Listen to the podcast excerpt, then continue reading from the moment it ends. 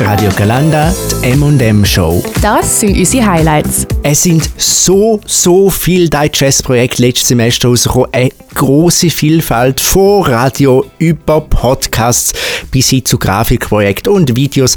Alles war mit dabei gewesen. Eine riesige Vielfalt. Und die Vielfalt, die wollen wir noch ein bisschen feiern, indem wir auf die besten Digezz-Projekte vom letzten Semester zurückschauen. Und wir haben nicht einfach irgendwie gefunden, wir haben die gern oder die gern, sondern wir sind nach der Kategorie Beste gegangen auf der Digezz-Webseite. Und dort drauf ist auch das Projekt von Sven. Der Sven ist heute Abend bei uns. Hoi Sven! Hallo zusammen! Sven, wer bist du? Wow, ich bin Student mit euch zusammen im zweiten Jahr hier in Chur Multimedia Production. Du hast ein Projekt zum Thema Maskenpflicht gemacht, ein Thema, das uns alle sehr lange begleitet hat. Um was geht es konkret? Also, ich glaube, die Hauptidee war eigentlich mal, dass wenn man eigentlich jemanden anschaut, wo man nur einen Teil vom Gesicht sieht, wie sieht dann die Person aus, wenn sie die Maske abnimmt? Respektive, was ist denn der Unterschied? Also ich glaube, fast jeder hat doch die Situation mal gehabt. Man sieht jemanden im Bus, hat eine Maske an und dann stellt man sich die vor. Vielleicht schön, vielleicht nicht schön, wie auch immer. Und dann nachher zieht die Person die Maske ab und dann ist ganz ein anderes Gesicht dahinter. Und das ist so ein bisschen das Phänomen, das wir sehr spannend gefunden haben. Und darum haben wir versucht, mit dem zu spielen. Wie hast denn du die Maskenpflicht wahrgenommen? Ist jetzt gleich schon im Moment her wieder? Also es ist vor allem das, was bleibt, ist eigentlich, dass die Maskenpflicht eigentlich immer so mühsam auf der Brille angelaufen ist. Also jedes Mal, wenn man sie angehabt hat, dann hat man irgendwie die Brille müssen wegtun. Das ist einfach mühsam gewesen. Aber irgendwie ist es wieder so weit weg, dass man das gar nicht mehr so richtig realisiert, dass das mal war. Und irgendwie habe ich das Gefühl gehabt, hat sie gar nicht so gestört. Aber spannend bei diesem Projekt, wenn wir jetzt auf das Projekt zurückkommen, ist, dass wir versucht haben, auch die Tiefe in die Maskenpflicht hineinzubringen, weil wir sie halt so lange angehabt haben, aber nie richtig darüber diskutiert haben, was es genau gemacht hat oder wie es den Leuten ergangen ist. Mhm. Ihr habt ja auch mega interessante Themenaufteilung gehabt. Also, was habt ihr alles gehabt? Wahrnehmung, Verhalten, ja, Verhalten und genau. Beeinträchtigung auch, was ich selber auch sehr interessant gefunden habe. Wie ist die Themeneinteilung zustande gekommen? Wow, das sind Stunden Diskussionen mit Experten. Also wirklich, wir haben mit so vielen Leuten geschwätzt und jeder hat eine andere Idee gehabt. Also wir haben so unglaublich viele Stunden in das investiert und wir sind mit 4-5 Themen zu einem Experten hin und der hat uns dann gesagt, nein, das geht nicht, ihr müsst alles ändern. Dann sind wir zum nächsten Experten und der hat dann gesagt, nein, das geht nicht. Und irgendwie schlussendlich haben wir gefunden, die vier, die passen jetzt einigermaßen. Ich stelle mir das noch mega deprimierend vor. Du investierst mega viel Zeit in etwas, nachher kommt irgendein Experte und sagt, das geht nicht, nachher musst du wieder Gedanken machen. Wie haben da jedes Mal wieder gedacht, jetzt, wir machen weiter, wir hören nicht auf? Das Lustige ist eben, dass das eigentlich durch das ganze Projekt sich durchgezogen hat. Also es gibt so viele Momente, wo wir einfach so dort gesessen sind und so gedacht haben, das geht nicht auf, das wird richtig schlimm.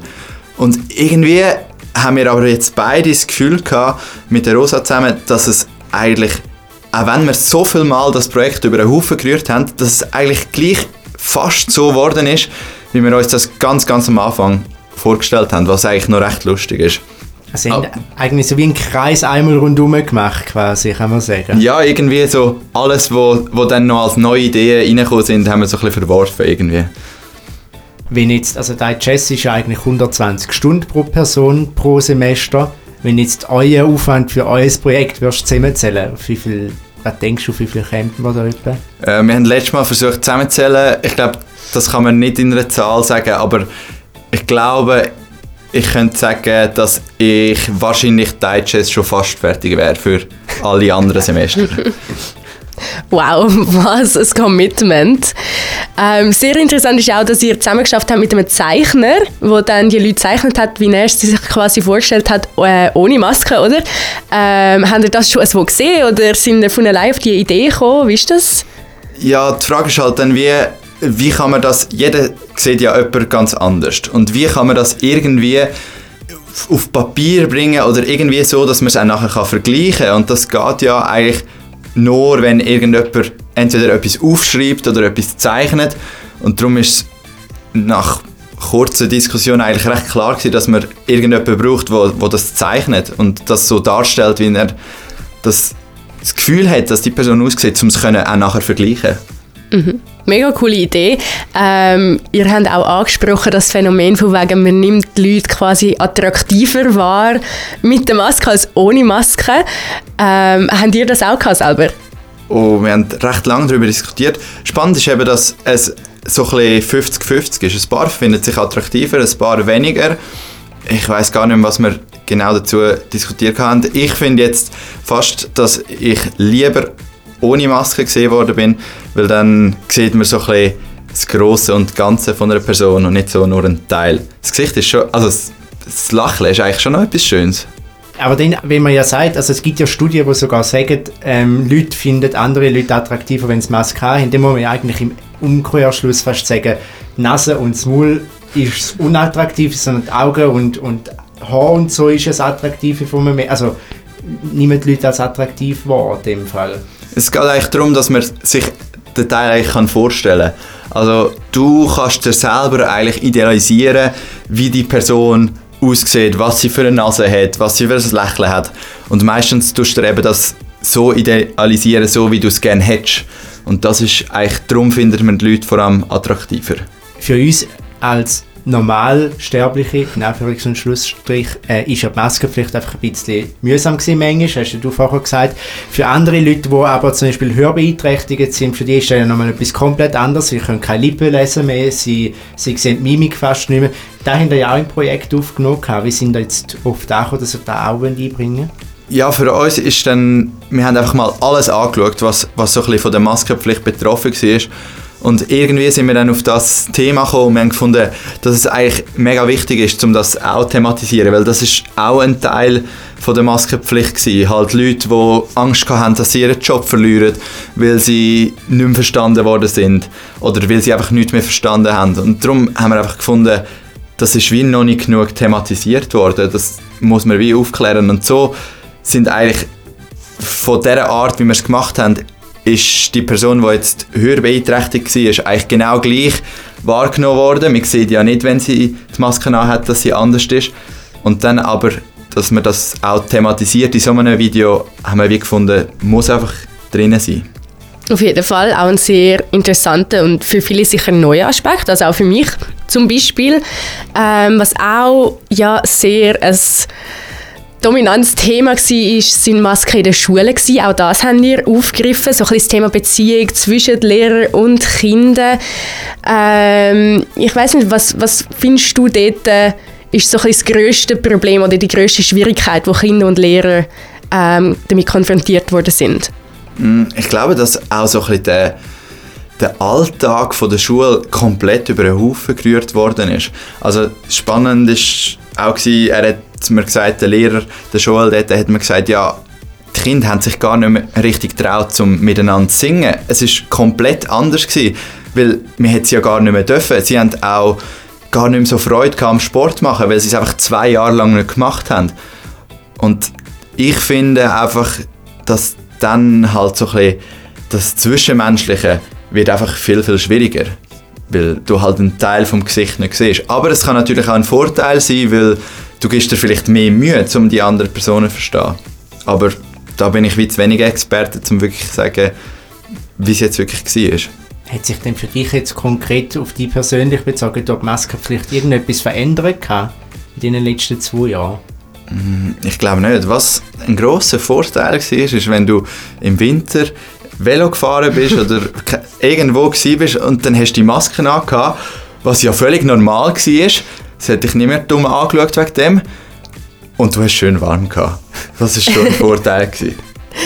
Definitiv. Und man sieht auch nicht, wenn du irgendeinen Fleck ums Maul oder irgendetwas zwischen den Zähnen hast, das hast du auch immer nicht gesehen. Das habe ich mega praktisch gefunden, dass du da nicht zuerst noch mal in den Spiegel schauen musst. Du bist ja auf Digezz unter den besten Projekten aufgeführt. Wie fühlst du dich jetzt, dass das Projekt genau dort auf der Digezz-Seite gelandet ist? Also ich glaube, oder Wir haben eigentlich wie das Ziel gehabt, dass wir das Projekt wie an einem Medienhaus eigentlich weitergeben. Und das Ziel haben wir wie erreicht. Und irgendwie finde ich es halt schwierig, so Projekte zu bewerten. Jedes Projekt ist auf dieser Digezz-Seite ist anders. Und darum finde ich es halt sehr schwierig, um Projekte gegeneinander anzusetzen. Weil du kannst nicht ein Radioprojekt mit einem Audiobeitrag bewerten. Also ich finde es sehr cool, aber ich glaube, es gibt noch ganz viele andere tolle Projekte auf dieser Webseite. Wie haben denn die Leute konkret reagiert auf unser Projekt? Haben da viele Reaktionen bekommen? Haben vielleicht Leute auch im Umfeld das geschaut? Oder du hast ja gesagt, ihr wollt es eben weitergeben an ein Medienhaus. Von wo haben ihr da Reaktionen gehört? Also ich glaube, die Reaktionen sind alle sehr positiv gewesen. Wir haben halt wirklich versucht, in jedem Video so ein bisschen etwas so mindestens eine Kernbotschaft mitzugeben, wo die Leute dann so sind, das habe ich nicht gewusst. Und irgendwie war es dann auch schön, wenn eben die Leute so auf einem zugekommen sind und genau das eigentlich gesagt haben, hey, ich habe gar nicht gewusst, dass das und das oder das und das. Und ich glaube aber, dass für die meisten ist es schon sehr catchy war, eben der Start, dass man eben jemanden mit Maske sieht und dann eigentlich Zeit hat, um sich die Person wie vorstellen und dann auch gerade ein Feedback bekommt. Jetzt, du hast gesagt vorher, du hast an dem Digezz-Projekt etwas so lange gearbeitet, dass alle Digezz abschliessen eigentlich. Wie ist das Arbeiten sonst so generell an dem Projekt gegangen? Was sind so vielleicht Learnings oder auch die grössten Erfolge von dem Ganzen gewesen? Es ist wie schwierig zu sagen, weil es ist so halt ganz viele verschiedene Phasen gsi, wo wir hatten, halt wie Konzeption und dann so ein bisschen Probedreh und dann halt der Dreh und dann der Schluss. Aber ich glaube, dass es halt schon ein grosser Vorteil war, dass wir uns sehr, sehr gut verstanden haben im Team. Wir haben halt dementsprechend, dadurch, dass wir so viel Zeit investiert haben, auch viel Zeit miteinander verbracht. Und ich glaube, das war wie das Wichtigste an diesem Projekt, dass wir eigentlich immer wieder die gleichen Ideen hatten. Aber ich glaube, so Learnings ist wirklich, dass man einfach sagen muss, ja gut, wenn man eine Idee hat, dann sollte man wirklich einfach an dieser festhalten. Auch wenn das jetzt mega Klischee tönt, das sagt wie fast jeder in seiner Rede amix, wenn ich so irgendwie Swiss Music Award oder irgendwie irgendwo reinhöre. Aber ich glaube wirklich, dass das so halt das ist, wenn man Rückschläge hat und die Leute sagen, nein, das funktioniert nicht, dass man wirklich an dieser Idee irgendwie hängen bleibt und wie etwas daraus macht. Definitiv, das klingt nach einem super Ratschlag für alle, die gerade wieder mal mit Ideen am Struggle sind für Digezz. Wie sieht es bei dir aus? Kann man sich auf den zweiten Teil von eurem Digezz freuen oder geht es in eine ganz andere Richtung? Ich glaube, wir schliessen einen zweiten Teil eher aus in dem Sinn. Ich spreche jetzt von mir, vielleicht sieht es ja die Rosa anders, aber ich glaube, dass es noch ganz viele Themen gibt, so in Richtung Wahrnehmung oder so, wo man auch so in der gleichen Art könnte, thematisieren. Und so etwas schliessen wir nicht aus, aber vielleicht kommt es dann auch einfach nur von mir oder nur von ihr. Also da kommt sicher noch irgendetwas in die Richtung. Da freuen wir uns doch drauf. Die M&M Show. Die 2M für euren Feierabend mit der Melina Eschbach und dem Marc Hannemann. Hey! Radio Galanda. Hanimaa, de Faktemaa. Fakten, die du ganz sicher noch nicht kennt hast. Es ist eine Plattform, wo man einfach viel zu viel Zeit darauf verbringen kann und wir alle swipen uns die Finger wund. Redest du von Insta? Nein, TikTok, die Videoplattform aus China. Spannend dabei ist, TikTok heisst in China gar nicht so, sondern Douyin. Ah was? Ist das das Einzige, was anders ist? Nein, nicht wirklich. Die chinesische TikTok-Variante ist auch alles andere als westlich. In China wird alles zensiert, was zu offen und zu westlich ist. Und so sehen die User in China unsere TikToks auch gar nicht. Und gell, TikTok gehört doch auch der chinesischen Regierung? Ja, das kann man nicht ganz so sagen. Auf dem Papier gehört die Plattform selber einer Privatfirma, nur die ist in China daheim, heisst, sie müssen auch mit den chinesischen Behörden zusammenarbeiten. Also es ist nicht ganz unrecht, dass es quasi zu China gehört. Und das hat eben auch zu Diskussionen und Sperrungen geführt. Ja genau, in Indien ist die App gesperrt worden wegen Sicherheitsbedenken und auch weil man sich mit China gezofft hat. Insgesamt hat TikTok so über 200 Millionen NutzerInnen verloren. So viel haben die App in Indien genutzt. Und auch in Amerika ist man mal kurz vor der Sperrung der App gewesen. Der Donald Trump hat die App wollen sperren, wo dann der Joe Biden im Amt war, ist das aber kein Thema mehr gewesen. M&M-Show mit der Melina Eschbach und dem Marc Hannemann gibt es immer am Donnerstagabend von 5 bis 7 auf radiogalanda.ch. Die Highlights aus der Show gibt es zum Nachlesen als Podcast auf Spotify und Apple Podcasts. Wir freuen uns, wenn ihr auch nächstes Mal wieder einschaltet. Der Beat zur Chur. Radio Galanda.